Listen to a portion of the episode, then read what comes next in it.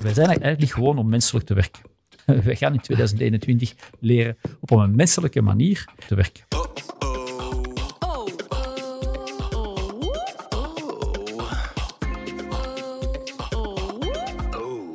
Welkom bij de podcast van Only Humans, waarin we op zoek gaan naar sterke mensen achter merken en hun unieke verhalen.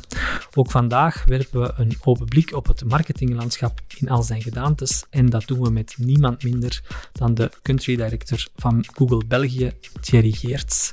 We praten over zijn job bij Google en de digitalisering van de maatschappij, maar gaan traditiegetrouw ook op zoek naar de mens achter de ondernemer. Die ondernemer vertoeft, vertoeft trouwens in een omgeving die ons heel vertrouwd aanvoelt, maar daarover vertellen we straks iets meer. Ik ben Wouter. En mijn naam is Hanne. Oh. Thierry begon zijn carrière bij PwC, maar zijn passie voor media, marketing en innovatie deed hem al snel overstappen naar managementposities bij onder meer Corelio Publishing, momenteel beter bekend als Mediahuis. Sinds 2011 is hij aan de slag bij Google België. Negen jaar is een eeuwigheid in de digitale wereld, dus we zijn heel benieuwd naar zijn ervaringen bij de technologiereus. Daarnaast is Thierry als auteur van Digitalis natuurlijk de persoon om de impact van nieuwe technologieën op ons leven te bespreken. Welkom Thierry. Dank je. Uh, dank je allemaal. Ik ben, uh, kijk er naar uit. We hebben het net aangehaald. Je bent bezig aan je tien jaar bij Google. Waar blijf je uitdaging in vinden? Omdat het inderdaad nooit hetzelfde uh, is geweest in tien jaar uh, tijd. Uh, ik denk dat er een aantal grote cycli zijn. ik ben begonnen negen jaar geleden, was het mobiel nog allemaal niet evident. dus we moesten aan klanten, partners en, maatschappij eigenlijk uitleggen dat de wereld mobiel ging worden. Dat, dat lijkt absurd vandaag, maar daar deden we dus wel degelijk lange sessies over. Um, dan hebben we het programmatiek marketing zien opkomen. Dus een totaal nieuwe tak van sport. Um, dan hebben we de cloud computing zien opkomen. En sinds 2016 artificiële intelligentie. En artificiële intelligentie maakt dat je eigenlijk een totaal nieuwe cyclus meemaakt, ook in de digitalisering. En we mogen helemaal opnieuw beginnen. Dus sinds 2016 werk ik eigenlijk in een nieuw bedrijf, bij wijze spreken die zich regelmatig vervelt. Uh, en daarnaast ook uh, verschillende activiteiten heeft die het heel uh, boeiend maakt. Maakt ook dat Google een beetje door die zoekfunctie de vinger aan de pols heeft van de maatschappij. En als er dus dingen gebeuren in de maatschappij, voelen we ze letterlijk uh, aan de lijve mm -hmm. uh, en kunnen we daar ook iets mee doen. Waardoor dat, die, dat mijn functie eigenlijk, vind ik, heel relevant uh, blijft. Ik had, ik had gedacht dat ik het drie jaar kon doen. En ik ben er nu al een dikke negen jaar. Ja. En, en hoe hou je vinger aan de pols? Want een van de dingen die uh, we lazen was dat je zei van toen ik er in het begin werkte, moest ik toch een versnelling hoger schakelen als het gaat over nieuwigheden hè? Um, dan in, in andere functies of bij vorige bedrijven. Hoe doe je dat dan vandaag nog, die vinger aan de pols houden of weten waar mensen mee bezig zijn of tools of Zo noemden uh, in mijn vorige bedrijf Speedy Gonzales en toen ik bij Google aankwam dacht ik van ik ben hier de traagste van de bende. Um, maar eigenlijk gaat het heel snel. Een mens past zich uh, uh, vrij goed aan en het is, ik denk dat de ritme van Google eigenlijk het juiste ritme is, uh, de ritme van de maatschappij. We proberen niets tegen te houden. We, we, we, gaan mee. Heel veel bedrijven in België blijven nogal steken om te zeggen, van, maar we gaan nog een beetje wachten, digitalisering niet te snel, dat soort dingen. Um, en Google volgt die, die golf of gaat zelfs probeert dan uh, innovatief te zijn, dus die golven voor te zijn. Um, maar het geeft ook heel veel adrenaline in de positieve zin van het woord, waardoor dat je um, denk ik, als mensen heel makkelijk mee kunt. Je moet gewoon zeggen van, kijk, ja, is eigenlijk cool, dat is nieuw. Je kunt dingen opnieuw maken. Die nieuwe dingen zijn veel beter dan al die rommel van de industriële maatschappij. En dan krijg je er een boost uh, van, maar ik leer uh, iedere week bij, dus je moet ook bijstuderen. Uh, en ik denk dat dat een boodschap is voor iedereen. Vandaag moet je continu bijleren. En dat is ook leuk. continu, eeuwig student, zou ik zeggen. ja. ja. Wat was voor jou eigenlijk de meest onverwachte trend of evolutie in de laatste jaren? Goh, er zijn veel momenten waar ik zei van poef, uh, ik heb denk ik bijna iedere week een kippenvel moment gehad. Uh, ik denk begin toen dat ik de cloud computing heb begrepen, was dat voor mij wow. En nogthans, het, het was er al. Hè, maar tussen weten dat het er is en op een zeker moment het de impact ervan begrijpen en dat kunnen uitleggen aan, aan klanten, partners en zo. Dat is fantastisch. En nu recentelijk, ja, wat artificiële intelligentie kan doen, en bijzonder voor gezondheidszorg. Uh, wat het kan doen voor, voor beeldvorming in de gezondheidszorg om juiste diagnoses te stellen. Wauw, uh, wat je daar allemaal mee kunt uh, gaan doen. maar, maar het zijn ook heel kleine dingen, soms heel, heel menselijke zaken. over laatst in, in Molengeek zien dat wat Trump noemde de asshole van, van de wereld, hè, Molenbeek, uh, dat daar zoveel ondernemerschap is, dat die diversiteit net aanleiding geeft tot briljante ondernemerschap en, en innovatie. Uh, ja, dat, dat, dat geeft kippenvel. Ja, klopt. Um, als je er dan al nu zo lang bent, zoveel jaren, elke dag uh, of elke week weer uh, bijleert, wat, hoe kijk je naar de toekomst voor, voor jou? Wat zijn jouw, jouw plannen nog? Uh, heb jij ooit de kans gehad of de, eraan gedacht om ook eh, naar Amerika, uh, naar Google te gaan? Ja, natuurlijk. Zelfs na vijf jaar had ik me gevraagd van wat moet ik nu gaan doen? En dan ben ik gaan kijken naar een aantal internationale functies. En ik had er echt geen, heel, geen enkel zin in om, om een of andere internationale functie waar je ver van klanten of, of mensen bent eigenlijk. waarschijnlijk iets meer verdient of meer nullen op de rapporteringslijnen ziet, maar het niet meer doet, um, dat zie ik eigenlijk niet zitten. Uh, ik denk dat ik mijn droomjob doe vandaag en ik weet dat ik dat niet tot aan mijn pensioen ga, ga doen. Um, maar ik zie me niet in een of andere internationale rol te gaan. Mijn toegevoegde waarde is net de kennis van de, van de Belgische maatschappij, uh, het netwerk hier. Ja. En mijn gedrevenheid is België te overtuigen dat we terug die innovatie vooraan moeten, moeten zetten, dat we uh, leadership moeten hebben in de digitale maatschappij en dat het niet allemaal in het buitenland moet gebeuren, dat het van hieruit kan gebeuren. En die drive is belangrijker dan uw loonfiche. Ik denk dat als iedereen in zijn job een, een intrinsieke motivatie kan vinden, uh, dat is veel beter dan lonen of een bedrijfswagen of een, of een verzekering of zo. Um, en ik heb daar een beetje naar gezocht in al die jaren. En maar nu doe ik exact wat ik denk uh, dat goed is voor ook de toekomst van mijn kinderen, bij wijze van spreken. Als België het beter doet op digitaal, dan zal dit ook een beter land zijn voor mijn kinderen om te vertoeven binnen 20 jaar. Ja, klopt. Praat je ook nog veel mee met klanten? Als je zegt van ja, die Belgische markt, dat is echt mijn habitat. Uh, ben je nog veel in contact met klanten van Google? Ja, absoluut. Dat, ja. Is, uh, dat is, ik zou het niet anders kunnen, denk ik. Uh, je kunt dat toch niet, niet managen vanuit een theoretisch principe of zo. Uh, nu, de klanten die ik zie zijn meestal de grotere klanten, uh, maar dan zorg ik toch dat ik de vinger aan de pols hou van zelfs heel kleine KMO's, om waar je niet commercieel tussen komt, maar wel om te begrijpen wat dat, wat dat betekent voor een ondernemer, een, uh, een kleine zaak. Uh, en ik ja, vind het belangrijk vanuit een e-, e-, echte geloofwaardigheid goed te begrijpen wat de impact is van wat je doet. En we weten dat digitaliseren ook moeilijk is. Uh, en, en, en dus je moet die twee kanten goed begrijpen om te proberen daar het beste van te maken. Als je kijkt, want je bent vandaag al vanuit, vanuit België actief. Google is een innoverend bedrijf, heel veel nieuwigheden, ook ontwikkelt heel wat nieuwigheden. In welke mate heb je daar vanuit België ook invloed op? Kunnen jullie zelf ook dingen aanreiken, zaken die je bijvoorbeeld merkt in de Belgische markt en die interessant kunnen zijn op meer internationaal of groter uh, niveau?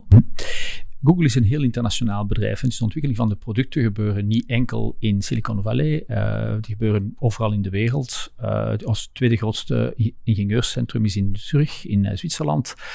Maar de videoconferencing komt vanuit ehm, Zweden, de Chrome komt vanuit Denemarken, cultuurproducten worden in Parijs gemaakt.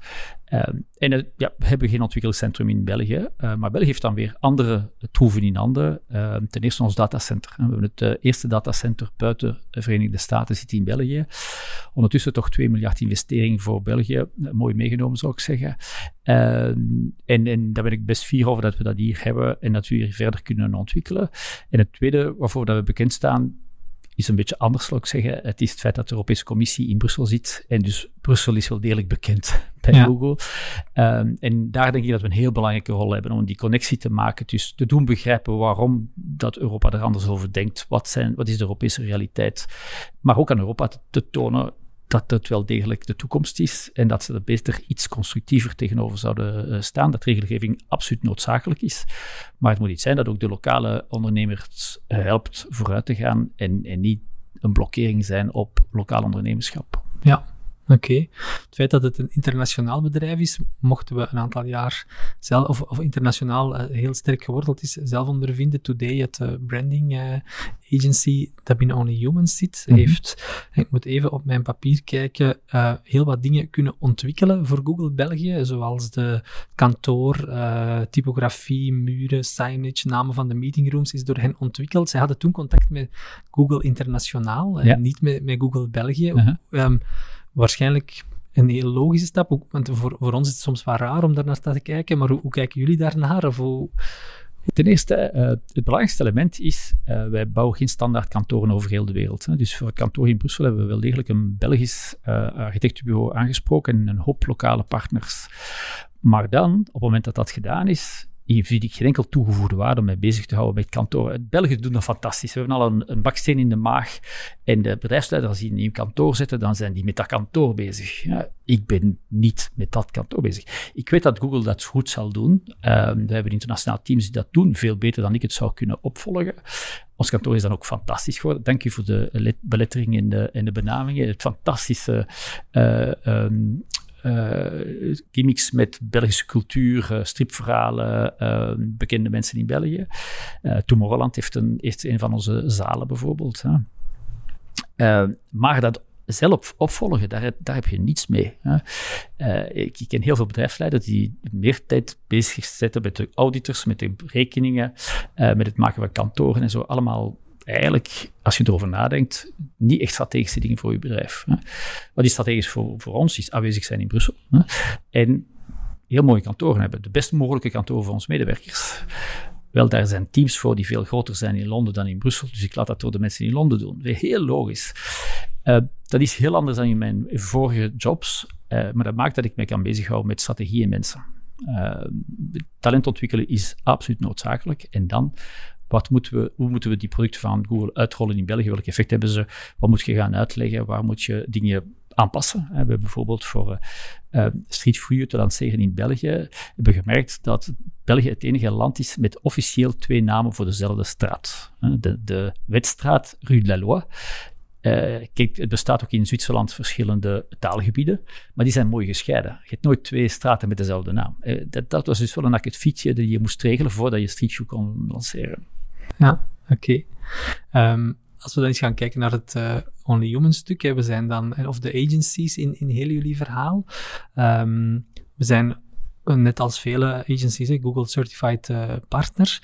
Um, wat is de strategie daar naar samenwerking met, met marketingbureaus? Hè? Enerzijds werk je samen, anderzijds ben je ook mekaars concurrent.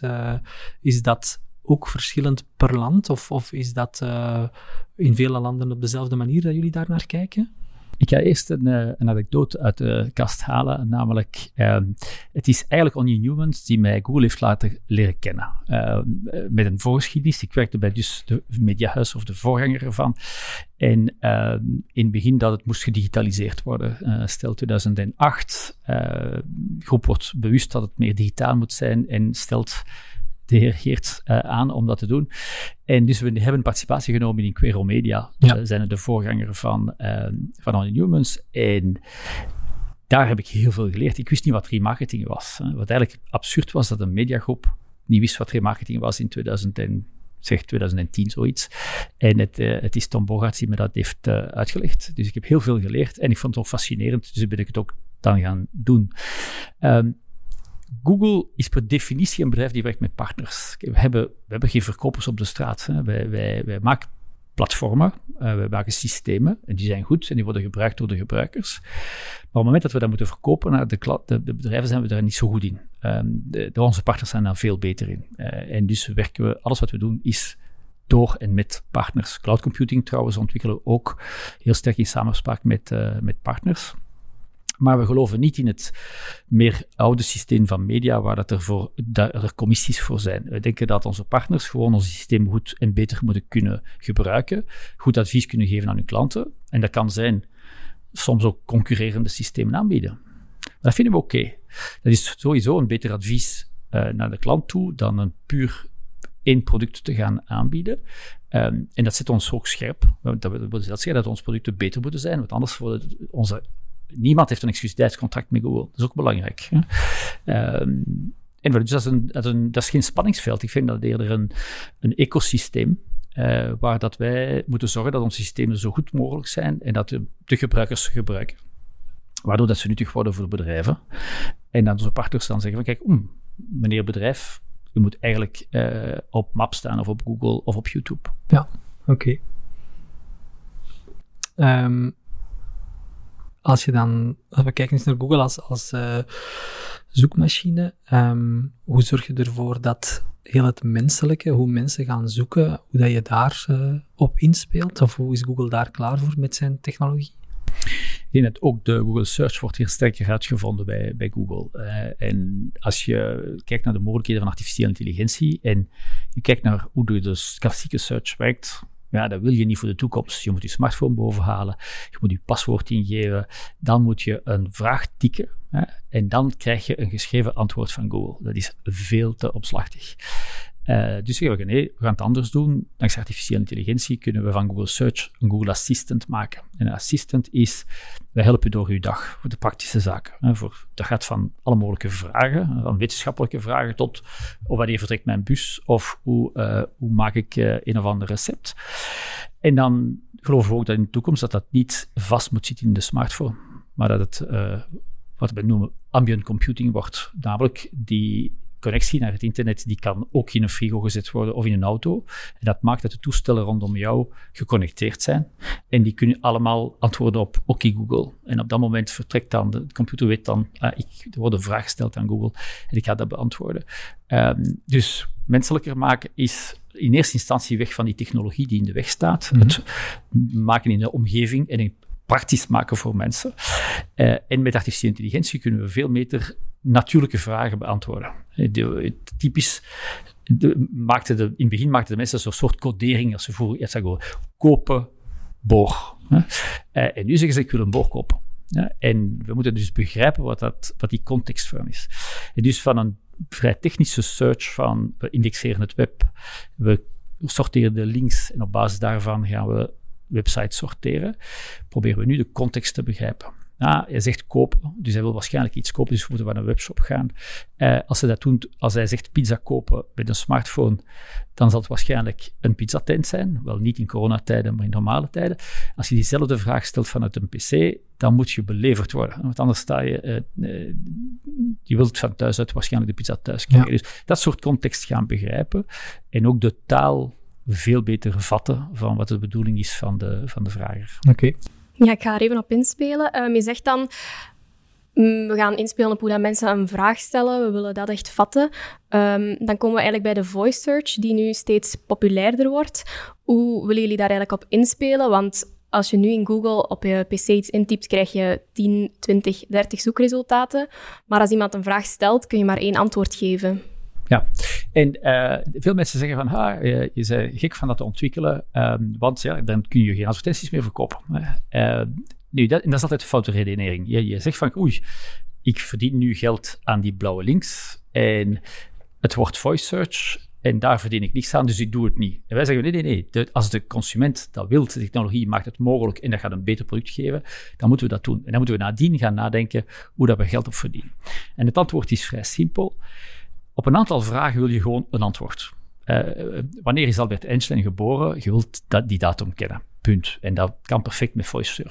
Als je zegt, ik zou uh, waterzooi willen klaarmaken, geef mij het recept. Dan wil je niet dat er een ding u het recept begint af te lezen. Daar ben je niets mee. Het begint met het feit dat je eigenlijk een keuze wilt maken tussen verschillende recepten. Je hebt eenvoudige recepten, snelle recepten, ingewikkelde, dure. Dus je wilt een scherm hebben die openfloept, waar dat je een keuze kunt in maken en waar dat je dan eventueel een filmpje ziet uh, of dat je de beschrijving krijgt op met foto's. Dus de Google Assistant werkt heel goed in combinatie met schermen. Uh, en die schermen zullen zijn een klein schermpje van de Google Nest Home, die je naast je daar stuk kookpotten kunt zetten en dan eh, kunt beginnen koken. Uh, maar evenzeer dat je je grootscherm, je oude tv-scherm wordt worden een groot scherm die op basis van je stem, en je zegt van kijk, ik wil de laatste James Bond zien en die naaste James Bond die floept op je scherm. Je moet zelfs niet zeggen werkscherm. Eigenlijk kan de computer perfect uitmaken wat het beste dichtbijzijnde nuttige scherm is om dat te doen.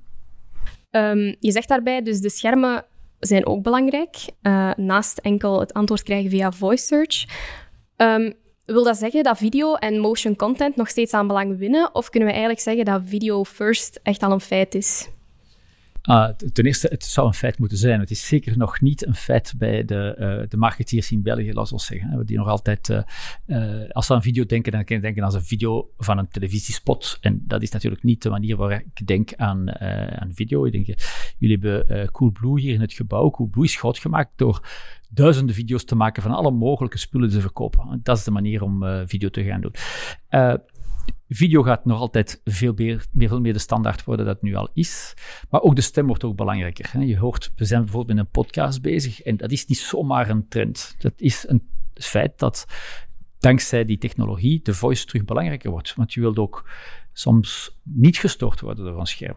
Dus het scherm of de voice of iets dat in beweging komt, eh, of iets doet, um, zal veel meer een uh, praktische keuze zijn in plaats van altijd die smartphone waar je dat niet ziet en dat je dan iets moet gaan doen, gaan er dingen gebeuren, of er wordt iets gesproken, of je gaat naar een video kijken. Maar op het moment dat het eigenlijk een, een moeilijke keuze van koken, of een auto kopen, of uh, reizen, dan ga je een video's willen zien. Je wil je helemaal niet gaan lezen over de, de nieuwe uh, Mercedes, ik weet niet wat. Je wilt daar een video over zien die het uitlegt, omdat het ook een veel menselijkere, veel menselijkere manier is om te communiceren. We hebben veel tekst gebruikt in het verleden, omdat het niet anders kon. Het was de enige technologie uh, die het mogelijk maakte om de kennis te verspreiden. Nu zijn er andere technologieën mogelijk en die gaan we ook uh, veel meer benutten. Ja, als je dan eens verder zou mogen denken. En je krijgt de vraag, of mogelijk ben je er zelfs mee bezig, om een trendrapport te schrijven. En ik denk dan aan 2025 bijvoorbeeld. Um, wat zijn dan zaken die daar voor jou in zitten? Um, je hebt al een aantal dingen genoemd, maar als je daar nog eens vijf jaar vooruit kijkt perfect moment om een advertentie te zetten. Uh, ik bereid een nieuw boek voor uh, en dat noemt dan Homo Digitalis. Uh, de mens binnen die digitalisering. Het eerste boek was, om, was Digitalis, de, de, de, nieuwe wereld waar we nu in leven met al die technologie. Maar het gaat niet over de technologie, het gaat over de mens. Dus de komende vijf jaar voorspel ik dat artificiële intelligentie ons voornamelijk een menselijker leven gaat geven in plaats van een, wereld die omringd is door technologie. Ik wil niet zeggen dat de technologie verdwijnt, in tegendeel. Je gaat over technologie overal hebben, maar die minder als een zorgende factor is tussen, tussen ons we zijn op café als het terug mag uh, en ik wil de rekening betalen met mijn smartphone. Op het moment zal ik mijn smartphone bovenop te betalen, maar zie ik een aantal meldingen op sociale media en ik ben onmiddellijk vertrokken en in plaats van met mijn vrienden te zijn, ben ik op mijn scherm.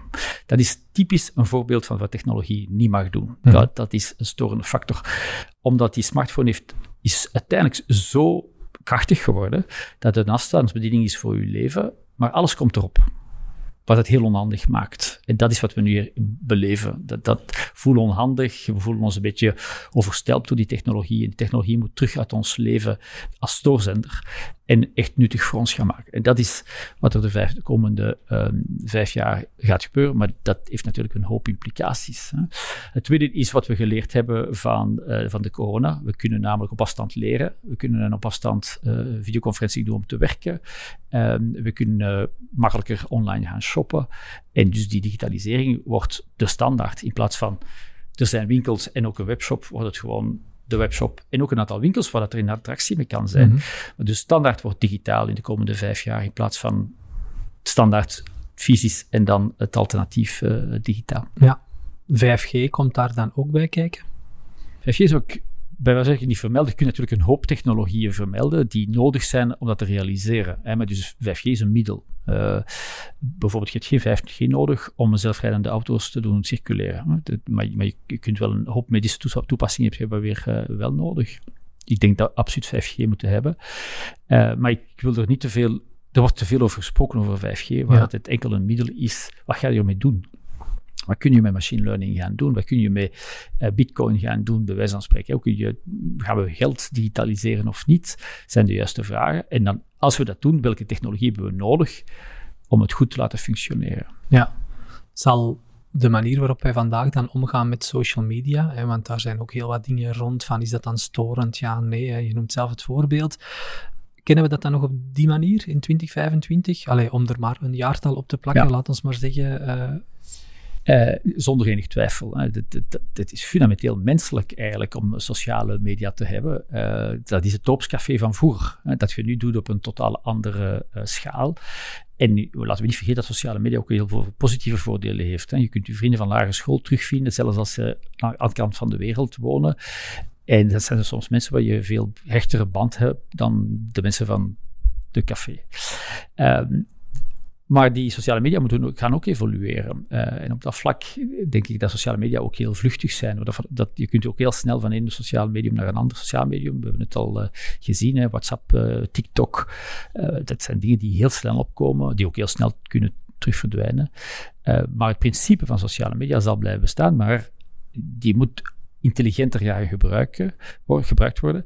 En dat heeft te maken met een aantal technologische aspecten. Dat heeft te maken met de verantwoordelijkheid zien van de actoren, waar dat YouTube zeer duidelijk ook de verantwoordelijkheid wil opnemen, maar ook met opvoeding. En wij moeten leren uh, hoe dat we met die dingen moeten omgaan. Uh, we hebben ook moeten leren hoe we met televisie moesten omgaan. Ik herinner mij als wij jong waren, dat waren een aantal kinderen die constant voor tv zaten. Dat was ook niet, niet super voor hun ontwikkeling, uh, maar op school werd geweld geleerd naar een brede manier van naar media te kijken, hoe, hoe dat je mediawijs uh, kon worden. Um, vandaag, uh, in de eindtermen, staat er niets over sociale media, veiligheid op internet en zo. Het staat niet in de eindtermen. Er komt iets, maar tot hiertoe was het, was het niet. Mm -hmm. dat, is, dat is dringend nodig, natuurlijk. Ja. Um, je zei daarnet dat uh, digitale evolutie ervoor zorgt dat we um, digitaal kunnen leren, digitaal kunnen werken. Uh, een aantal maanden geleden introduceerden jullie het nieuwe Google Workspace. Hoe zie jij het werken van de toekomst? Hoe zie jij dat evalueren? Ik denk dat het feit dat we van thuis uit werken zal blijven. Uh, dat verdwijnt niet meer. Maar we gaan wel systemen moeten gaan ontwikkelen om uh, de collegialiteit en het samenwerken te stimuleren. Dus ik zie mij naar kantoren gaan die er veel minder uit als een kantoor zullen zien. misschien meer als deze plek hier, waar we de podcast doen met wat uh, uh, leuke omgeving, uh, rare fauteuils. want als je naar kantoor gaat, zal het niet zijn om te werken. Je gaat thuis werken en dan ga je naar kantoor om dus samen te werken, om creativiteit te stimuleren, om groot, moeilijke problemen te, te ontwarren. Um, en dus gaat de kantoor er anders uitzien. Um, en de manier waarop we werken, gaan, moeten, gaan we af moeten van die 9 to 5. Uh, de, het, twee uur in de file staan om dan van 9 tot 5 te werken en dan terug naar huis gaan, dat is absoluut onmenselijk. Als je erover nadenkt, dan zijn we maar robotten. Eigenlijk heeft de industriële maatschappij ons beschouwd als een soort robot die zeven uur en een half per dag moet werken. En iedereen moet efficiënt, beginnen te werken om maar negen uur. Of je nu een ochtendmens of een avondmens bent, je moet om negen uur beginnen. En of we nu een miljoen mensen naar Brussel rijden of twee, we gaan allemaal op hetzelfde uur beginnen makes no sense als je erover nadenkt. En nu kunnen we eindelijk verlost worden van dat keurslijf, maar we moeten die balans anders gaan maken. En dan zie je bij corona dat sommige mensen niet meer goed kunnen werken omdat ze met thuis zitten met kinderen, maar andere mensen niet meer stoppen met werken. Dat is ook niet goed natuurlijk. Dus bij Google zijn we nu gigantisch bezig met, uh, met well-being. Dat deden we ervoor ook, maar nu meer dan ooit. Uh, met verplichte verlofdagen voor heel Google, met programma's om, om te identificeren wie, wie de te veel werkt. Ehm, en dat toont dat we niet gewoon zijn van zo te werken. Wij zijn eigenlijk niet gewoon om menselijk te werken. Wij gaan in 2021 leren op een menselijke manier wel efficiënt te zijn, maar met veel meer uh, menselijkheid, creativiteit, plezier, uh, collaboratie en context, wat computers niet goed kunnen doen. dat zijn allemaal dingen die computers niet kunnen. Repetitieve taken daarentegen, daar zijn wij slecht in. Daar is de computer veel beter in. Ja. We hadden een paar uh, podcasts geleden hier aan de Bisschop uh, te gast, die zich ondertussen gespecialiseerd heeft als uh, well-being at work coach en haar eigen bedrijf er ook in heeft. het belang, vertelde zij ook, was zeker en vast van well-being at work heel belangrijk. Je noemt een aantal zaken hè, die je gaat doen bij Google. Kan je er um, van zo verplichte vakantiedagen, wat moet ik me dan voorstellen? Heel Google sluit dan? Of is het, je bent verplicht om zoveel dagen per tijd verlof te nemen? Of uh, hoe moet ik het mij voorstellen? Eh, nee, het zijn letterlijk dagen waar we Google sluiten. Dus bijvoorbeeld uh, vorige vrijdag hebben we Google gesloten. Waarom? Omdat de mensen die... Ze hebben, ze hebben genoeg verlof bij, bij Google in het algemeen, maar ze nemen ze niet op of als ze opnemen, dan gaan ze toch op hun telefoon checken of er mail is. Dus de enige manier om te zorgen dat er geen mail is, is te zeggen van, kijk, de vrijdag stop, werkt niemand. En op dat vlak werkt het heel goed. Ik heb zelf gecheckt, er, er zijn dus geen mails op die dag van ons. We blijven wel de klanten bedienen, of we weten de klant. En ik denk dat we bij Google ook, uh, ook tegenover al mijn vorige werkgevers respecteren we het weekend veel beter. Dus we zorgen echt dat het tijdens weekend niet gewerkt wordt. Je mag, je mag werken. Ehm, maar er is, je kunt echt geen punten winnen om mij te beantwoorden tijdens het weekend. Integendeel. Ja. als dat een beetje te veel gebeurt, dan ga ik zeggen, was dat wel een idee? En als je me zegt van, ja, het was slecht weer op zondag, ik heb op zondag gewerkt, maar de woensdagnamiddag ben ik met mijn kinderen bezig geweest, fantastisch, geen probleem. Maar als het iemand is die heel de week gewerkt heeft en dan nog tijdens het weekend uh, blijft mailen, en dan moet je echt heel, ik denk dat dat de hoofdverantwoordelijkheid is van een leidinggevende. Een leidinggevende is niet meer om instructies te geven, om basket te spelen, om zich een grote chef te vinden, maar wel om heel aandachtig te zijn om je talent, hoe kun je talent ontwikkelen, eh, welke training moet je bijgeven, wie blijf je aan, welke talent geef je mee, hoe kan je cultuur onderhouden. En ook hoe zorg je dat iedereen op zijn best is om te werken. En, en dat soort dingen van well-being is natuurlijk essentieel. Maar dat kun je moeilijk aan een afdeling HR overlaten. Dat, mhm. Je moet echt de leidinggevenden opleiden uh, die daar, eerlijk gezegd, in de vorige jaren niet echt mee bezig waren. Nee. Je bent dus, uh, ja, jij en het bedrijf zijn dus erg bezig met de well-being van jullie werknemers. Um, Google heeft ook een bijzondere cultuur, een beetje die cultuur van je moet je niet schamen voor fouten dat je maakt. Falen is misschien zelfs iets om trots op te zijn, omdat je dan kan leren uit de oplossingen die je verzint. Hoe zorg je ervoor dat dat in Google en bij je werknemers echt doordrongen is? Want ja, eigenlijk hangt er in onze maatschappij nog altijd een grote taboe rond falen. Het, uh, wat ongelooflijk werkt, is als er iets echt misloopt, van dan de persoon die verantwoordelijk is voor dat mislopen op een podium zetten en applaudisseren. Applaudisseren niet op zo'n Amerikaans, maar applaudisseren, maar uh, we doen dat natuurlijk met de mensen die een fout hebben begaan en heel snel hebben gezegd van oei, er is iets misgelopen, ik heb iets misgedaan. Hè? Dus uh, er is op een gegeven moment een ingenieur die uh, de heel Google Search geblokkeerd heeft, maar is er geslaagd om onmiddellijk terug recht te zetten. En dat is nu een standaard procedure bij Google, namelijk als je een nieuw programma uitrolt, dat je ook de antigif klaar moet hebben. Namelijk, als je merkt dat het niet werkt, moet je het kunnen terugdraaien. Dat is dankzij uh, die, uh, die misser.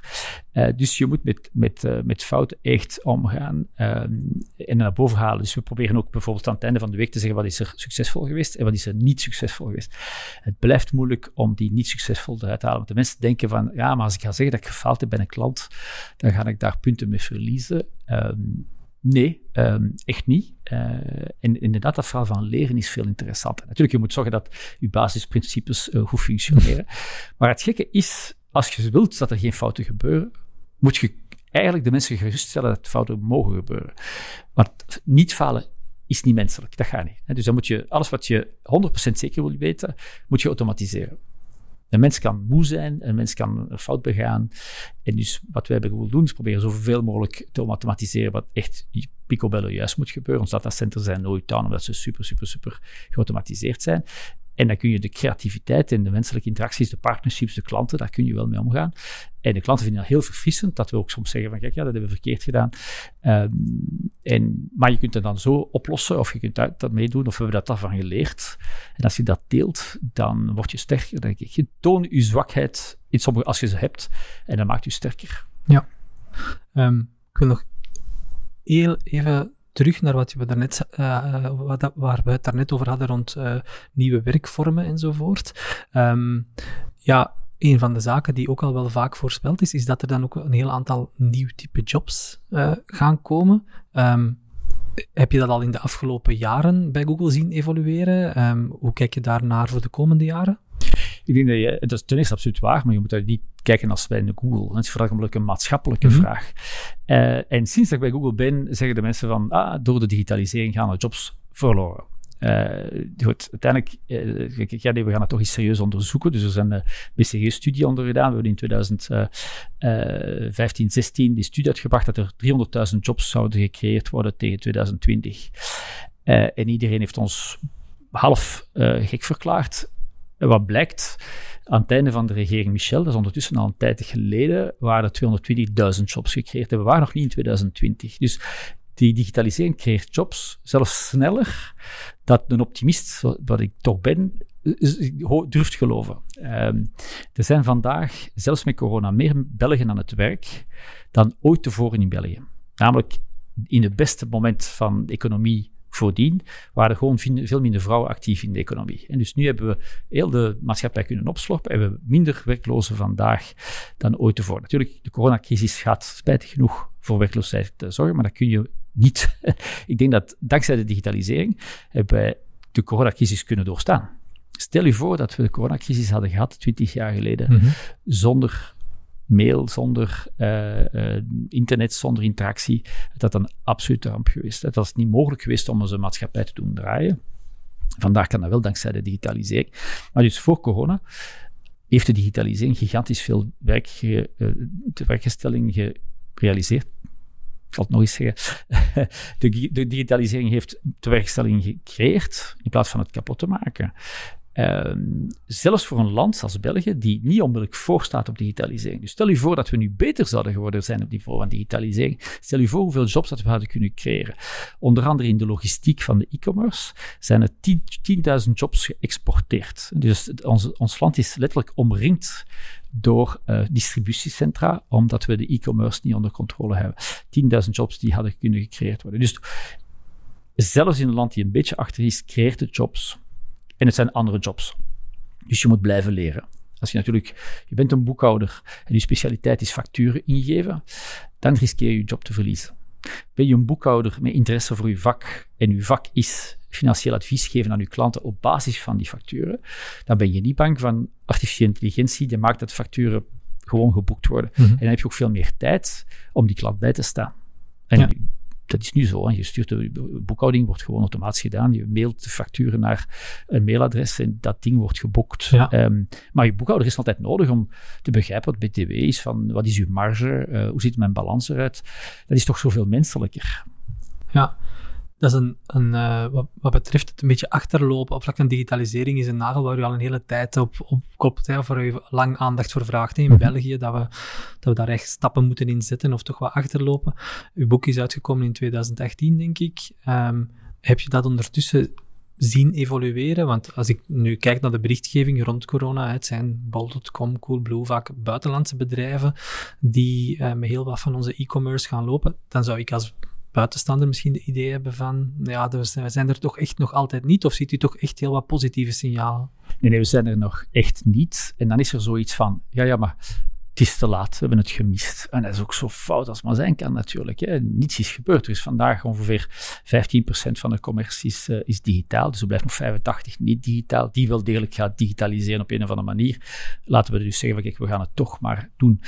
Um, met het start van corona was het helemaal rampzalig. Eh, de e-commerce is maal 3 gegaan en de Belgische e-commerce plus 20%. Dus stel je voor wat je gemist hebben. Maar een hoop Belgische bedrijven hebben het dan toch gesnapt. Bij de tweede lockdown zie je dat een hoop bedrijven vandaag bijna dezelfde omzet realiseren zonder winkels dan met winkels.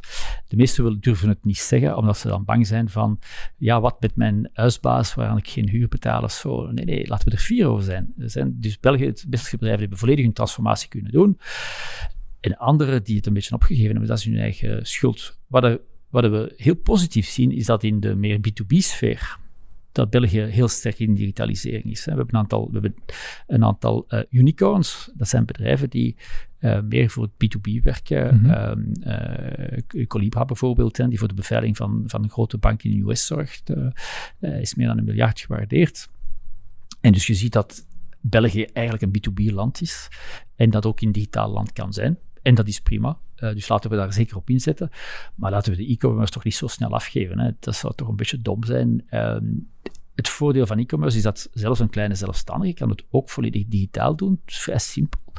Wat vroeger veel moeilijker was. De investering om een winkel te openen is veel hoger dan voor een webshop te openen. Ja. Uh, maar je moet natuurlijk wel creatiever zijn. Je moet, je, product, je moet een aanbod hebben die niet gewoon hetzelfde product is dan je buur. Want dan gaan de mensen online naar de beste prijs zoeken. Ja. Um, je zegt dan dat in die tweede golf de Belgische bedrijven meer mee waren in die e-commerce. Um, je hebt daar ook gezegd dat ze, of de tip gegeven, dat um, door middel van die globalisering, dat Belgische KMO's zich toch beter richten op de Europese markt, of zeker niet bang moeten zijn om zich te richten op die Europese markt. Hoe valt dat eigenlijk te rijmen aan het feit dat we nu door de coronacrisis eigenlijk allemaal aanmoedigen om lokaal en Belgisch te blijven kopen? Eh, ik ben een grote voorvechter van lokale economie. Dus ik, ik wil dat we in België e-commerce stimuleren, net om de lokale economie te stimuleren. Het, toch, het is toch absurd dat een product dat perfect kan aangeleverd worden door een, Belgisch bedrijf, eh, eerst de grenzen over moet. Dus het, het, het is natuurlijk goed van import-export te hebben om grote volumes te kunnen maken, om industriële productie te kunnen stimuleren.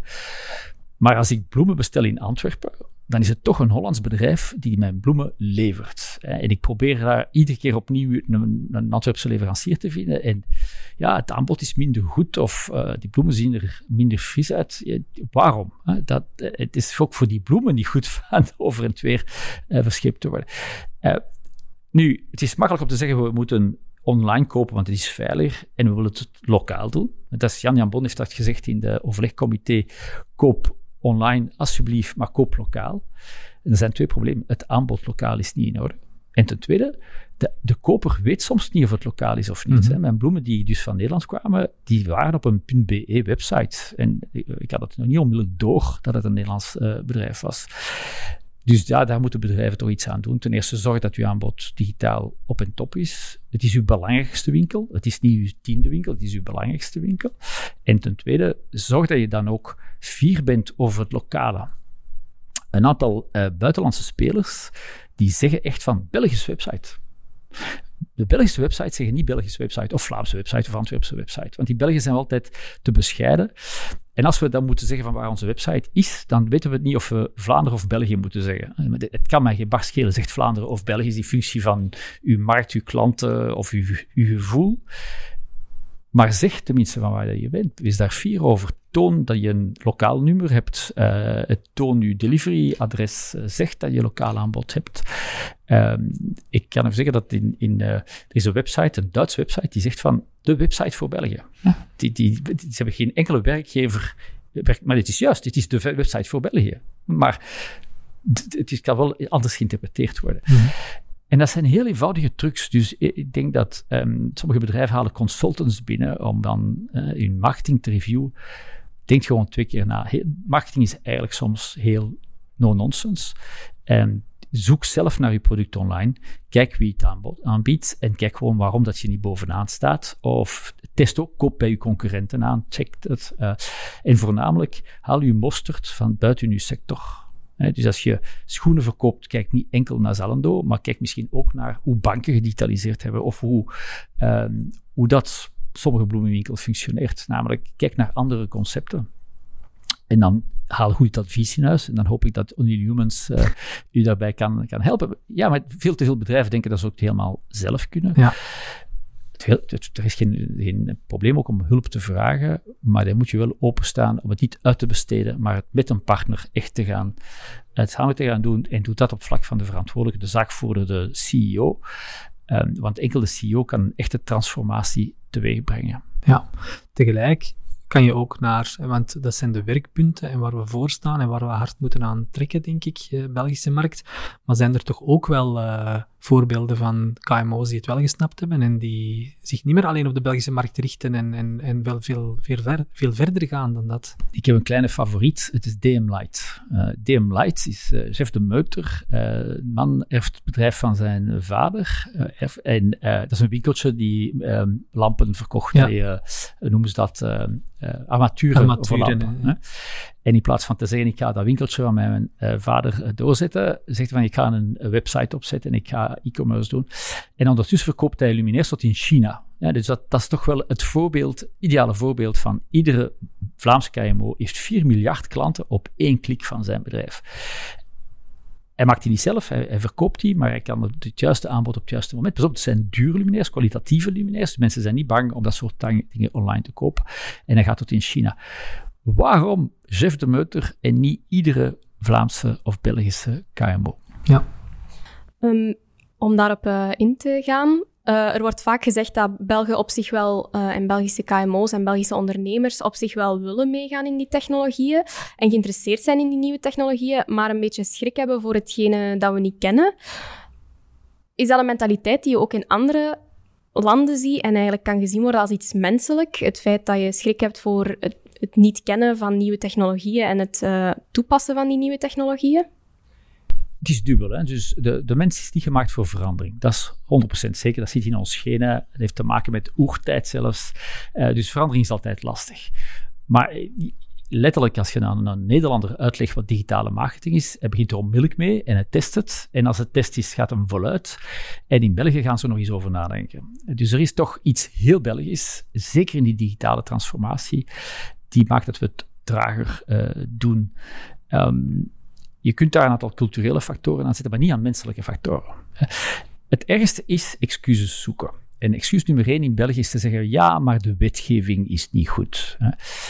Dat heeft de Jeff de Meuters van deze wereld niet weerhouden. Uh, je kunt perfect een digitale ondernemer zijn in België. Sommige wetgevingen zijn lastig in België zoals avondwerk. Maar een hoop andere zijn minder lastig. Het andere, ieder land heeft zoiets, een aantal voordelen, een aantal nadelen. En in België kijken we enkel naar de nadelen, niet naar de voordelen. En die nadelen gebruiken we als excuus om niet te doen. Of ik begrijp het niet. Ja, gaat dan, eh, werft een jonge medewerker aan en leert het, maar interesseer je er zelf in. Eerst en meer, je mocht het niet uitbesteden. Transformatie kun je niet uitbesteden. Dus je moet echt naar onszelf kijken. Als ondernemer moet je naar jezelf kijken om te zeggen, kijk, waarom heb ik het nog niet gedaan? Ik begin er morgen aan. Is dat moeilijk? Waarschijnlijk wel, maar het is voornamelijk boeiend. Het is voornamelijk leuk, het is innovatief. Um, en ja, werf dan iemand aan, vragen, vragen aan een agency om, om, om hulp. Um, maar die meeste bedrijven heb je heel veel medewerkers die het eigenlijk graag zouden willen doen, maar die geblokkeerd worden door er is geen budget, uh, we gaan eerst de winkel renoveren en dan pas een nieuwe website maken. Dat, dat soort dingen. Stop, moeten, het is nu echt te laat. Degene die in 2020 nog niet doorheeft dat de digitale revolutie er is en zal blijven, ja, die gaat failliet. Uh, En die mag het niet op de digitale revolutie steken. Die moet het enkel op zichzelf steken. Een voorbeeld dat ik graag geef is, als je toen ik afstudeerde, was de fax uh, sexy. Sorry, maar um, ik ben dus van die generatie. Je kon in de jaren 90 geen business doen zonder fax. Als je in de media waart, de bestelling van mediaruimte was mijn fax. In een restaurant was het ook een fax of een telefoon. Ja, de mensen die toen geen fax hadden, die zijn failliet gegaan. Is dat technologie? Dat is gewoon de huidige communicatiemiddelen. En vandaag, de mensen die dus die technologie niet hanteren, die gaan inderdaad in de miserie geraken. En het is dom, omdat het eigenlijk niet zo moeilijk is. Eh, de, grootste mythe van technologie, van digitalisering, is dat het moeilijk is. Het is fantastisch. En het is, er zijn heel veel mogelijkheden. Maar je kunt heel simpel beginnen. Ja. Het is makkelijker om een opstart te doen van een, van een start-up vandaag. Toen ik afstudeerde en je moest een bedrijf starten, was het ontzettend moeilijk. Ten eerste, er was geen ondernemingsloket. Je kon geen enkel document digitaal aanvragen. Dus je moest eerst rondtuffen met een auto naar 25 diensten. En als je dan een computermateriaal moest kopen, dat kostte dat stukken van mensen. En dan had je nog geen software. Want je moest alles aankopen, licenties of zelf programmeren. Vandaag koop je een laptop van 300 euro, uh, een Chromebook met een connectie, internetconnectie en uh, een Google Workspace. En je hebt dezelfde middelen dan een multinational. Ja, klopt. Een van de zaken die je net aanhaalt is de reflectie vaak naar wetgeving. Um, um, in welke mate ben je daar ook actief mee bezig? Hè? Het, lobbyen of, of het, spreken met politici om, om, het zij op Belgisch niveau, het zij mogelijk ook op Europees uh, niveau, daar um, die wetgeving aan te passen om dat soort zaken zo open mogelijk en zo vrij mogelijk te laten en zoveel mogelijk te stimuleren? Ja, dat is integraal deel van mijn functie en ook heel normaal. Je, uh, je zit in een veranderende maatschappij. Je bent een bedrijf die het vrij goed doet.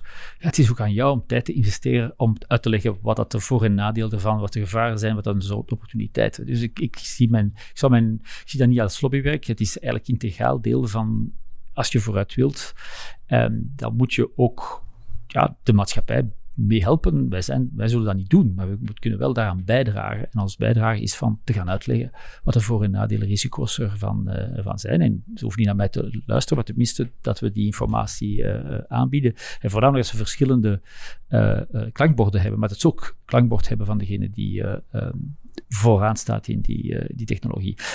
Um, Maar ja, dat is natuurlijk een dubbeltje op zijn kant. Er is regelgeving nodig, maar als je dat te snel doet, dan, dan wordt het heel snel een blokkerende innovatie. Een mooi voorbeeld is uh, GDPR, de privacywetgeving. Fantastische principes. Letterlijk, daar zaten we 100% achter. Wij waren al twee jaar voordien compliant, omdat we de principes juist vinden. Maar de manier dat geschreven is, is maakt het totaal onhandelbaar voor jullie klanten waarschijnlijk en voor mhm. jullie zelf. Dus ja, hoe kunnen we die goede principes ook in goede wetten steken die praktisch gebruikbaar zijn voor lokale KMO's? En eigenlijk, heel veel mensen dachten van, ah, met GDPR gaan we Google tegenhouden. Wij zijn groot genoeg, we kunnen dat, ten eerste, we kunnen dat programmeren, we kunnen dat ook uh, op een uh, wettelijke manier aan. Maar het is ik maak me meer zorgen voor lokale ecosystemen, voor de lokale digitalisering met die wetgeving.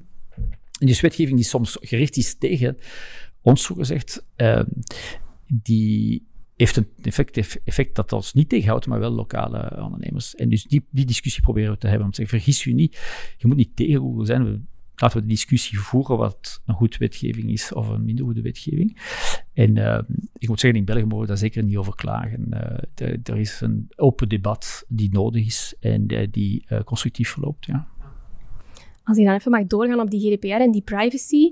Um, ja, je hoort heel vaak op straat dat de privacy dood is, dat daardoor uh, al het digitale eigenlijk geen notie van privacy meer is. Um, er wordt dan vaak gezegd, bijvoorbeeld gesprekken die je hebt over, laten we zeggen, pampers. Uh, je hebt dat met mensen, met je buren, uh, en iets later zie je op je telefoon advertenties over pampers, terwijl je daar helemaal niks over hebt opgezocht. Um, ja, hoe sta jij daar eigenlijk tegenover en, en wat doen jullie daar, daarmee?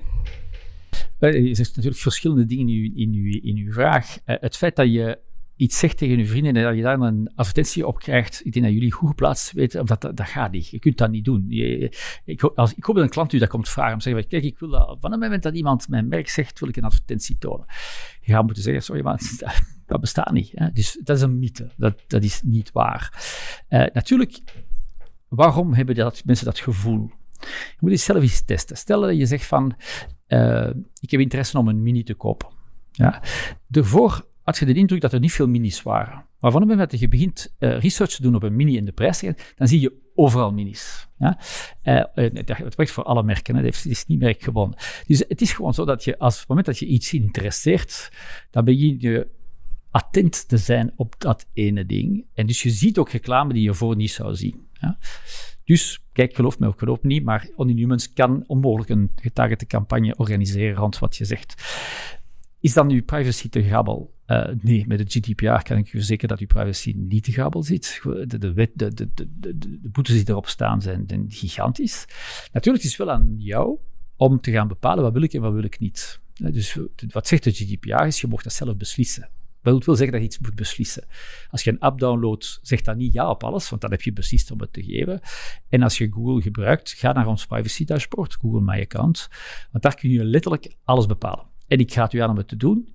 als je het de eerste keer doet, het is freaky. Je, je, ze weten, ik weet, eh, ik weet niks, maar die Google-systemen weten van, van als, oh, maar als je dat niet wilt, dan stop je het gewoon. Dus even gewoon afzetten. ik wil geen getargete reclame, geen probleem. Dan moet je nadien niet klagen dat je advertenties krijgt voor dingen die je niet wilt of niet geïnteresseerd bent. Maar je kunt het doen. Uh, je mocht je locatiegegevens afzetten, geen enkel probleem. Doe het. En voornamelijk gebruik een goed paswoord, want je privacy begint met een goed paswoord. Veel data die Google heeft, wordt enkel gebruikt voor uzelf, voor uw services, ter, ten voordele van jou. En dus test het uit van wat werkt, wat werkt niet. Welke voordelen heb ik om iets te gaan gebruiken met die data of niet? En zet de rest af. En doet dat ook voor alle andere bedrijven. En ik ben vrij overtuigd dat je toch wel overtuigd zult zijn dat we dat op een heel respectabele manier doen. Dat als we data gebruiken, dat, het, dat er wel degelijk iets terug in de plaats is. Je, je geeft informatie aan Wees over file. Maar je bent heel blij van die informatie terug te krijgen. En dat zien we ook bij, en dat we ook meten bij, bij weesgebruikers. Het enthousiasme is enorm om meer informatie te delen bij, bij Wees. Omdat de mensen zeggen van ja, dat is echt een app die mijn leven heeft veranderd. En dat moet de clue zijn van data. Je moet er iets voor terugkrijgen. Geen geld of geen monetisatie, maar wel een, uw gebruik moet beter zijn. Ja, en het past in het verhaal wat u daarnet zei, dat technologie moet helpen en niet storend moet zijn. Ja. Daar komt het eigenlijk op neer. En dat is een iets heel moeilijk voor technologiebedrijven. Uh, maar ik denk dat consument daar heel strikt maar kan zijn. bedrijven die mij storen, zet ik uit mijn leven. Ja. ja. ja. Dat zijn zaken die natuurlijk wel vaak in het nieuws komen, of die we dan wel oppikken. Hè? Die, ehm, ja, Google en trouwens niet alleen Google, maar de, de big tech enzovoort komen dan wel vaak in het nieuws, vaak met dat soort berichtgeving. Ja, um, ja zijn zo nog wel wat voorbeelden. Hè? Ehm, dat bijvoorbeeld de racistische website online blijft staan, omdat het dan vanuit een soort content publisher is. Wordt er dan naar de content wel gekeken, ja of nee? Ehm, hoe kijken jullie naar de verantwoordelijkheid van de Google, of Google in dat geval? Um, ik denk dat we daar heel verantwoordelijk mee omgegaan zijn. Dat wil niet zeggen dat we perfect zijn. Het is een bijzonder moeilijk iets. Hè. Dus op uh, YouTube moet je inbeelden, er worden 500 uren aan, uh, uh, aan video's opgeload per minuut. 500 uren per minuut gaat er aan content geüpload. Wil dat zeggen dat we daar geen verantwoordelijkheid over hebben? Is niet waar. Maar wil dat zeggen dat we alles kunnen controleren? Is natuurlijk ook niet waar. Moeten we dan sociale media stopzetten? En dan zegt iedereen van nee, dat moet je niet doen. Dus we moeten dat iets vinden om te gaan controleren. Nu, het is ook iets anders dat privacy soms wordt bekeken als het enige recht is privacy. Ja, maar dat is ook wel een ander belangrijk recht, is recht op informatie. Mhm. Je wilt weten, als een politicus iets uh, verkeerd uitspookt en er is informatie online over dat het verkeerd is, ja, dan mag dat niet zomaar van het web verdwijnen. Hè. Dat is wel degelijk een nieuwsfeit en dat moet blijven. Um, en dus is het een balans tussen het recht op informatie, het recht op privacy en harmful content. Dus welke content is, uh, is echt heel lastig. En ja, daar moet je een balans in gaan maken. En het probleem is dat ook cultureel verbonden. Ja. Dus sommige dingen zijn in België, als je het weghaalt in België, word je bestraft omdat je het weghaalt.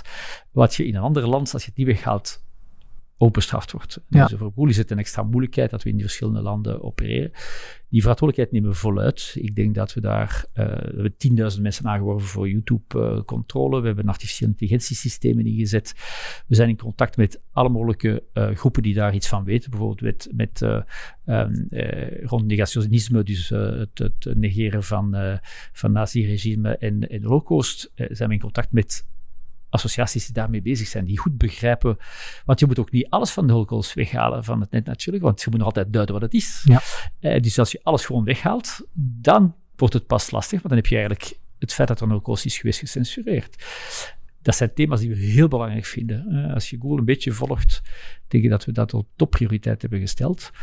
Maar wij gaan dus niet alles opkuisen omdat dat makkelijk is. Want wij, willen, wij vinden die recht op informatie een heel, heel, heel belangrijk uh, recht. Ja, um, jullie monitoren dat soort zaken, vermoed ik dan? Ja. Uh, dat soort zaken bijhouden om uh, te kijken. Ook hoe jullie in het nieuws komen? Is dat, zijn dat ook zaken dat je mee bezig bent? Ja, ja, ja, En voor alle duidelijkheid, we vinden dat goed dat, het, dat media kritisch zijn tegenover ons. We worden een groot bedrijf, best uh, de nodige, uh, houdt, ons, houdt ons scherp. En maar natuurlijk, mijn rol is te gaan kijken van, ja, wordt dat nu overweldigend negatief? Ja, dan hebben we een probleem. Dat is dat de perceptie van ons producten niet goed zijn. Of ons, ofwel zijn onze producten niet goed, ofwel is de perceptie niet goed. En ik denk dat, dat, mijn, dat voel ik mijn, mijn verantwoordelijkheid. Als er, als er een fout gebeurt, dan wil ik ze in de media zien. Hè, want dat is de rol van media.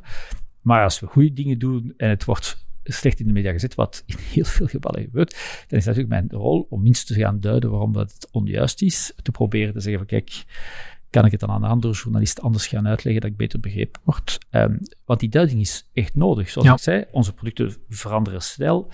Wij zijn in een transformatieproces van onze hele maatschappij. Daar hoort duiding bij en daarvoor zijn media super nuttig. Uh, nu, is te meer gelukkig heeft eh, Google over het algemeen uh, een, een heel goede reputatie. Onze, ons merk, om terug te komen op het element merk, uh, heeft 79% likability bij de Belgische consument. met zelfs alles wat er soms negatief in de pers komt, denk ik dat de balans heel duidelijk is. Dat, dat de mensen waarderen dat onze producten goed zijn, um, echt nuttig zijn in, in hun leven en dat we over het algemeen heel respectvol omgaan. Ja. Wel, ik zeg altijd, maar in perceptie over het algemeen is, eh, is ook al, uh, al goed, ja. Een van de zaken waarmee dat jullie uh, laatst nog in, het, in de pers kwamen, was dat jullie gratis advertentiebudget hadden gegeven aan ondernemers omwille van de coronacrisis. Um, hebben jullie nog andere zaken gedaan die misschien niet in de pers zijn gekomen, maar die, die jullie ook gedaan hebben rond de coronacrisis? Positieve initiatieven? We hebben de eerste drie maanden van de coronacrisis 174 productlanceringen gedaan. Uh, alle mogelijke aanpassingen. Uh, bijvoorbeeld, uh, het meest gekende is in Google Maps. Om eerst te duiden welke winkels gesloten waren, open waren. zeker met de opening van de horeca heel snel. Van, kon heel snel melden of je open was of niet. En nu hebben we een, de applicatie aangepast zodat je heel snel kunt zien wie delivery doet of niet. Want heel veel restaurants doen het wel, andere niet consument kon er niet meer uit. Dat staat nu in, uh, in Maps. De meest belangrijke, denk ik, en ik hoop dat jullie ze allemaal installeren, is natuurlijk de Corona Alert uh, app. Uh, enfin, niet de app, maar in ieder geval het mogelijk maken om een Corona Alert te gaan doen. in samenwerking met, met Apple. Google en Apple niet altijd samenwerkende bedrijven, maar op een zeker moment is, als je zo'n crisis voelt, moet je zorgen dat 100% van de telefoons moeten een applicatie kunnen hebben. en dat is um, denk ik heel belangrijk. Dat, dat, dat is natuurlijk alleen maar een kost, maar dat vinden we onze rol. Als er zo'n crisis is, hoe kunnen we helpen? Uh, dat is begonnen met contact te nemen met de overheden om de juiste informatie bovenaan te zetten. Wat is nu de juiste status van corona? Uh, wat moeten we dan vooraan zetten? De officiële websites van de regering bovenaan zetten, zodat er geen valse informatie rond corona de mensheid is toch afschuwelijk. Als je, zelfs met zo'n crisis zijn er mensen die het dan leuk vinden om uh, verkeerd nieuws uit te sturen of uh, doemdenken boven te halen. En dus dat is heel belangrijk voor ons om die informatie. Het is het grootste werk geweest om die informatie clean en uh, de juiste informatie bovenaan te zetten. Wat de laatste jaren toch wel regelmatig in het nieuws was en waar het nu een stuk stiller rond is, is de zelfrijdende, of zijn de zelfrijdende auto's van Google. wat is de status daarvan? De status is dat het ondertussen normaler is geworden en dat er dus minder over gesproken wordt. En toen we erover begonnen in 2010, uh, was het echt puur futurisme. Dat uh, het gaat nooit gebeuren, uh, te gek voor woorden. Um, en nu is het uh, bijna standaard nieuws geworden. Het gekke is dat die auto's rondrijden. Uh, dus we hebben er 600 rondrijden in Phoenix, uh, Arizona en Verenigde Staten. Um, en in China hebben ze ondertussen in verschillende steden de automatische taxis uitgerold. En Tesla begint met de uitrol naar echte gebruikers. Maar voor een of andere reden denken de mensen dat die zelfrijdende wagen er niet meer gaat komen omdat die niet overal rondrijden in België. Dat is typisch bij, uh, bij innovatie. Uh, je, je, droomt van iets, het duurt een tijd voordat het er komt. En dan verdubbelt het wel. Maar als je twee auto's hebt, maar twee is maar twee auto's. En dan 20 worden er 40.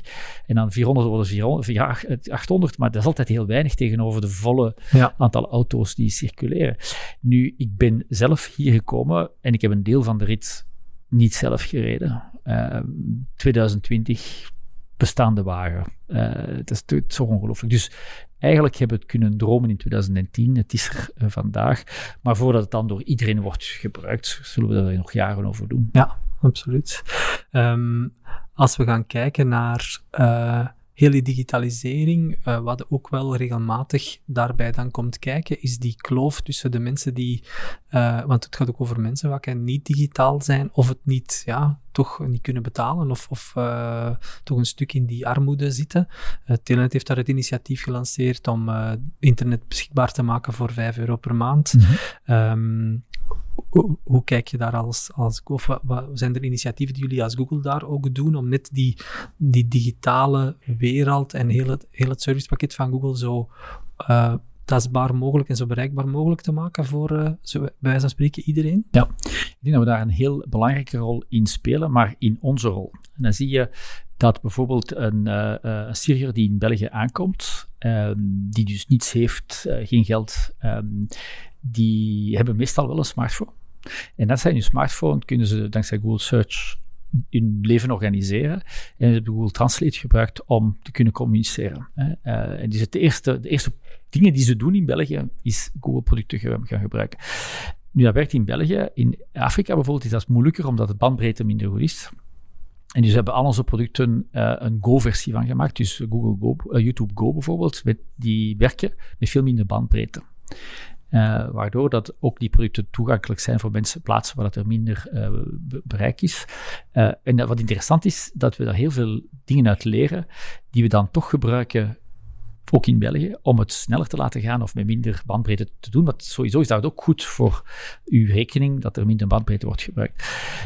Nu, het is eigenlijk gek, want er bestaat al lang een systeem voor uh, armere mensen die uh, aan elektriciteit kunnen geraken.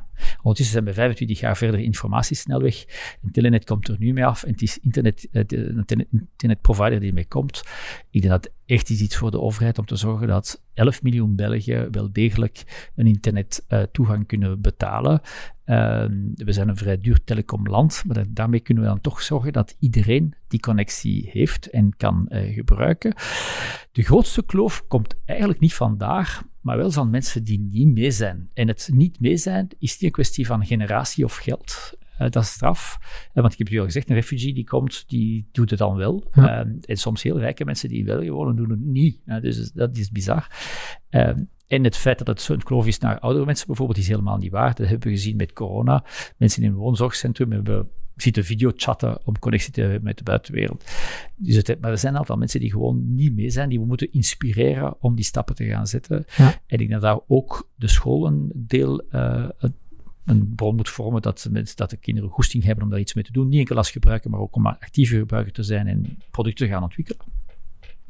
En dat uh, de overheid zeker moet uh, zorgen dat iedereen mee is. Met, het kan in bibliotheken zijn dat er internettoegang wordt, uh, wordt gegeven op andere plaatsen. Ik denk dat heel veel steden trouwens daar heel actief mee bezig zijn. Mm -hmm. Ik denk dat de steden begrepen hebben dat daar de rol is van de overheid die dichtste bij de burger zit.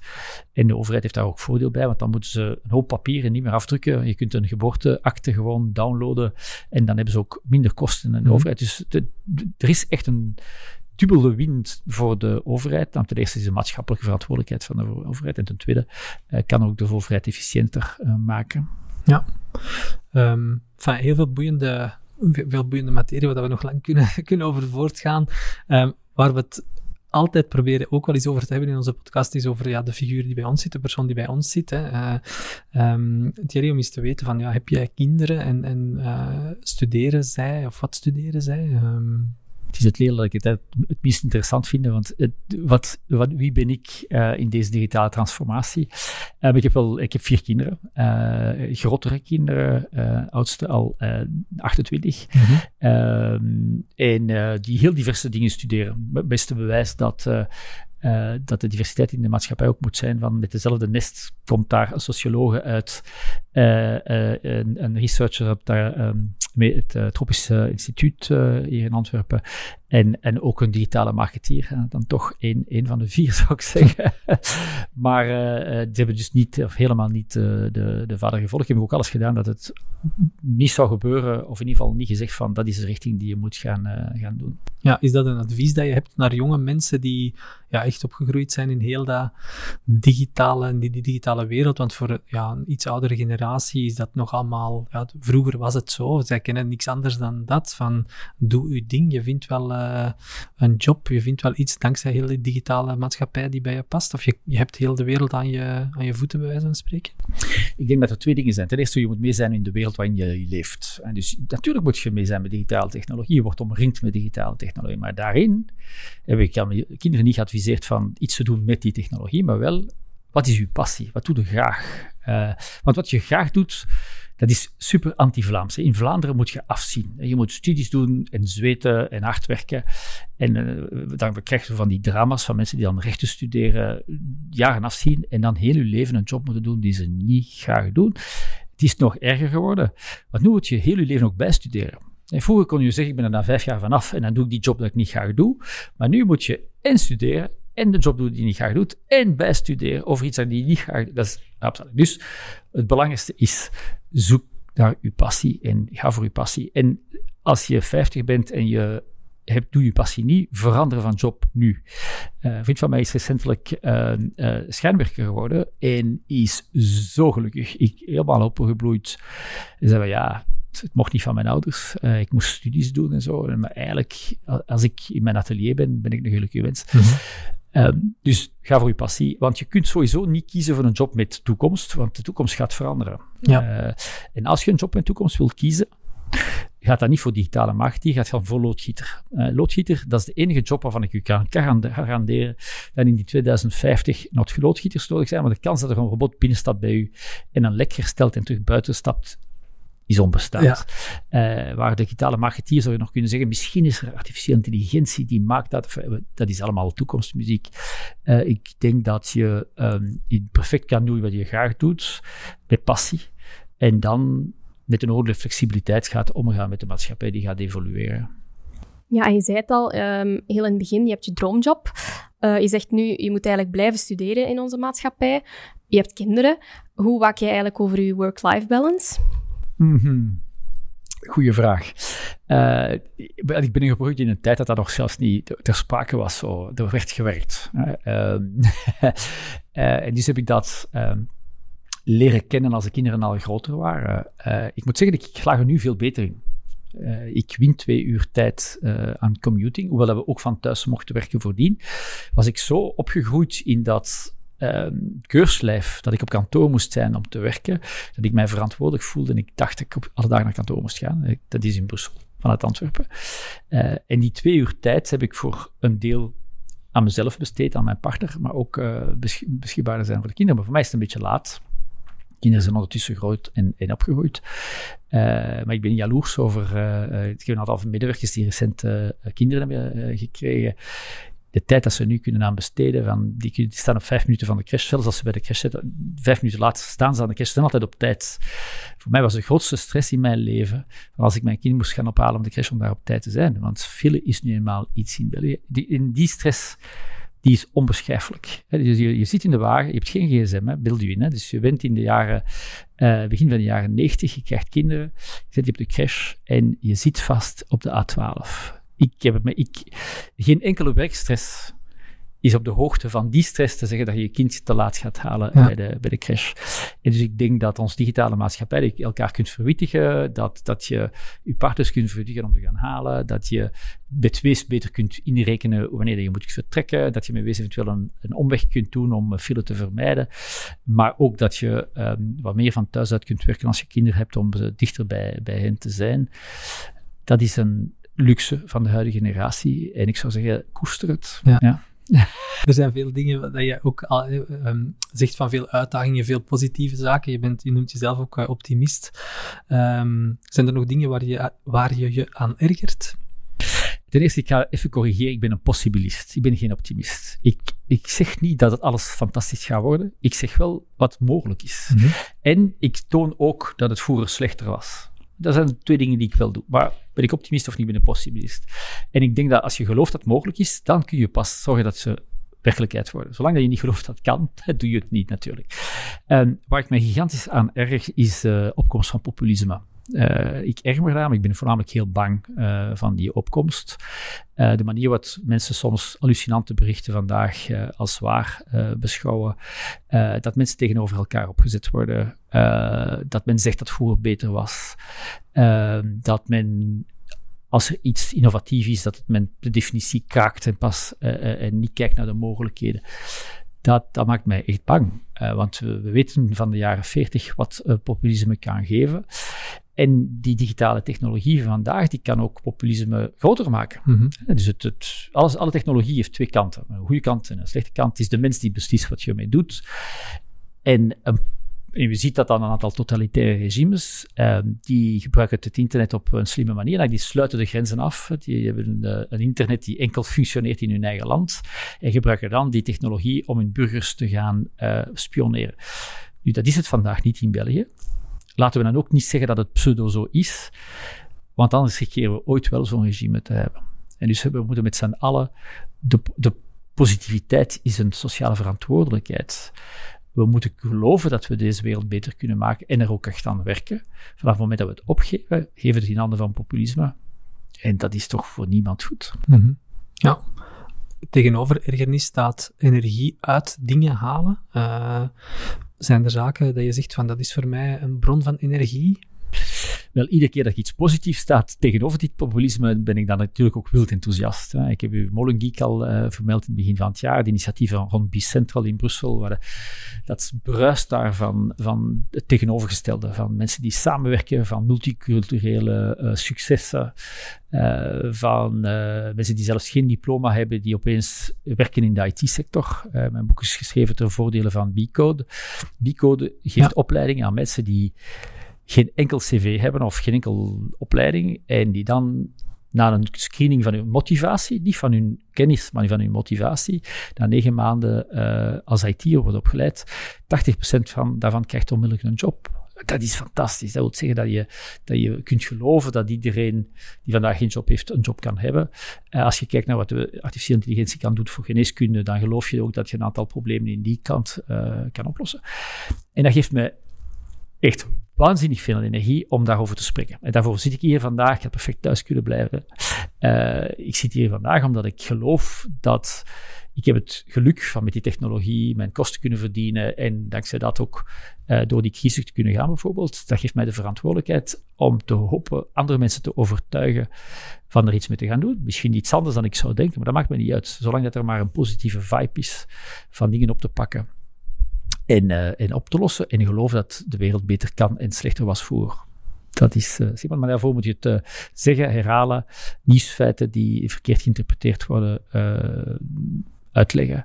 van zelfrijdende auto's die gevaarlijk zijn, tot en met vaccins die zogezegd niet werken. Dat zijn allemaal, hoe is het mogelijk dat we daar, ja. dat we daar intrappen? Huh? Zijn dat dan ook, je haalt daar heel straffe voorbeelden aan van zaken die technologie kunnen. Zijn dat dan ook de zaken waar je inspiratie uithaalt? Of waar haal jij je, persoonlijke inspiratie? Het is bijna nooit door die technologie die iets cool doet. Het is bijna altijd het effect dat het heeft op mensen.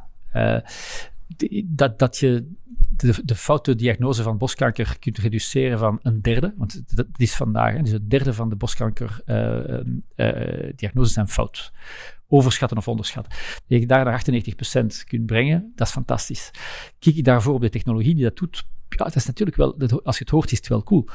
Maar je denkt gewoon aan die bijna een derde van de vrouwen die daarmee geconfronteerd worden, die je kunt helpen. En dan zeg je van, wauw. En dan denk ik onmiddellijk van, wat kunnen we dan nog anders oplossen? Eh, of hoe kunnen we zorgen dat die technologie sneller wordt, wordt geadopteerd?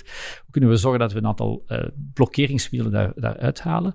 En hoe kunnen we zeggen, van, oh, dat kunnen we dan ook andere dingen gaan oplossen? Welke andere ziektes kunnen we dan mee oplossen? Oh, tja, het komt eigenlijk goed uit. België is kampioen in de wereld van gezondheidszorg eigenlijk als we artificiële intelligentie in België ontwikkelen, kunnen we de hoofdstad worden van de digitale gezondheidszorg. En daar krijg ik waanzinnige energie over. Gaat het gebeuren of niet? Ik weet niet. Maar in ieder geval, het is mogelijk. Het is weer een possibilist in mij die zegt van, als ik het hard genoeg zeg, dan zullen de mensen, een aantal mensen misschien daardoor geïnspireerd worden. Als ik ga spreken oh, ik spreek op een webinar of ik ga op een avond naar een, een, aantal studenten spreken, is het voldoende dat één student een goede feedback geeft en zegt van ik heb daar iets mee gedaan, is mijn avond goed. Hè?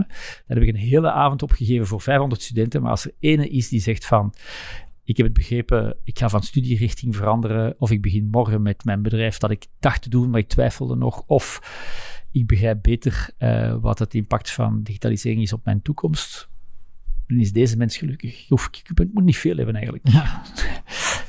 Oké. Um, we eindigen onze podcast eigenlijk voor elke gast een beetje met de laatste, uh, of met dezelfde vraag als laatste vraag. Um, en um, ja, dat is, wat heeft jou uh, uh, het laatst geraakt? Hè? Op werkvlak kan dat zijn, professioneel, maar mogelijk privé. Um, is er iets dat je zegt van ja, op dat moment positief of heeft mij toch wel een beetje aan de keel gegrepen? Heb ik, ben ik geraakt geweest? Ja, natuurlijk heel de corona heeft mij dagelijks geraakt op, in alle kanten. Ik heb uh, emotioneel alle hoeken van de kamer uh, gezien en ik vermoed wij allen. Hè. Uh, en daar raken dat in alle richting de, de, het menselijk leed dat dat uh, maakt, bijvoorbeeld bij de, bij de horeca. De, stel je voor dat je heel je leven een, een restaurant hebt uh, ontwikkeld en gekoesterd en dat draaide eindelijk goed en je levensdroom gaat om zeep of een ondernemer die net begonnen is en die eigenlijk een goed plan had, maar die, die daardoor corona de, plannen doorbreekt. Uh, de, de schijnende situaties in, in woordzorgcentra, ehm, ja, daar kun je kun je alleen maar van gewoon stilstaan en zeggen van kijk, we moeten door, want dat is de enige manier. Mm -hmm. uh, maar je kunt, je kunt niet gewoon aan je dag beginnen alsof er niets aan de hand is. Mm -hmm. uh, en, en, daar kan ik, ofwel moeten we nog drie uur blijven om, om dat op te sommen. Uh, maar dat is het belangrijkste. En dus mijn drive zal zijn van hoe kunnen we terug de menselijke connectie maken. En nu kunnen we de ondernemers zoveel als mogelijk helpen om er door te komen. Ja, zijn er ook positieve zaken die je daar dan zegt van dat zijn voor mij al uh, heel straffe voorbeelden van hoe dat, dat dan omgebo omgebogen is naar iets heel tastbaar, iets heel positief? Vooral, en dat mij geïmpacteerd heeft, is dat, dat, we niet meer moeten in die file staan twee uur per dag. Ik denk dat dat voor iedereen wel een, uh, een voordeel is. Uh, uh, ook menselijke connecties die sterker geworden zijn. bijvoorbeeld, ik, ik, vond het fantastisch te lezen dat het bordspel, de gezelschapsspelletjes gaan door het dak. Dus wat doen mensen? Ja, ze zitten vast thuis. En ze beginnen terug aan een oud, lekker gezelschapsspel. Ja, dat is geweldig, want ja, dat is technologie is daar niet voor nodig. Uh, uh, en dat moet je ook weglaten. Op dat moment laat die smartphone maar, uh, maar weg. Maar ik vind het ook bij mijn kinderen, als wij een, een gezelschapsspel bovenhalen en we spelen, en dat zijn sterke momenten. mensen zijn terug aan de kook geraakt bijvoorbeeld. Dat is ook tof. je kookt dan terug. Je, de, een aantal waarden komen heel sterk naar voren. En dus het menselijke aspect die heel sterk naar voren is gekomen. De, de creativiteit van de mens die dan toch oplossingen heeft gevonden. En er heeft een, uh, een restauranthouder uh, ergens in België gewoon een aantal campers gehuurd, dus mobiloms gehuurd. En hij serveert dan eten in de verschillende mobiloms. De menselijke creativiteit kent geen grenzen. in, in Amsterdam is er een restaurant waar die een aantal serres heeft gezet, waar je dan in een sterren kunt, kunt eten. Je eet gewoon met twee. je krijgt bediening. Dus die creativiteit vind ik het fantastisch. En de veerkracht van de mensheid is geweldig. En dat zie je ook in, in alle mogelijke uh, vreselijke toestanden die misdaad dat heeft meegemaakt, hoe dat die, die activiteit er is. En dat is de natuur. Hè. Je ziet, uh, er is een brand en heel snel na die, na die brand komt terug de natuur boven, komen er terug kleine, kleine uh, dingen groeien. Ehm, en het is natuurlijk het leed van alles wat verbrand is, maar de hoop van alles wat uh, teruggroeit. Ik hoop gewoon dat we heel bewust met dat moment omgaan om de goede dingen te laten groeien en de slechte dingen te laten staan waar ze uh, stonden. Um, en hopelijk gaan we daar uh, heel bewust mee, mee om. En ik, zou, ik ga heel bewust met die twee uur om. Wat doe ik ermee? Uh, wat, welk deel investeer ik terug in mijn job? Welk deel investeer ik mijn, mijn gezondheid of in mijn, in mijn kennissenkring? En zo moeten we met, met ons leven omgaan. Dus bewust leven, positief in het leven en dan technologie gebruiken omdat het een goed hulpmiddel is. Ja, oké, okay, dank u wel. Um, heel boeiend, uh, heel wat stof en materie om nog over uh, door te praten. Um, ik wil u bedanken voor uw komst. Graag gedaan. En voor uw inspirerende babbel. Um, voor de mensen die luisteren of kijken, wil ik nog even meegeven dat onze podcast een maandelijkse podcast is, ondanks corona. heb er wel één aflevering tussen uitgeknipt, maar die proberen we zeker nog wel in te halen. Wil jij ook op de hoogte blijven? Abonneer je dan zeker via je favoriete podcast-app. En uh, heb je dat nog niet gedaan, beluister dan zeker ook onze vorige afleveringen en vergeet ook ons niet te reviewen en te raten. Zo kunnen ook andere luisteraars makkelijk de weg vinden naar deze podcast. Tot de volgende.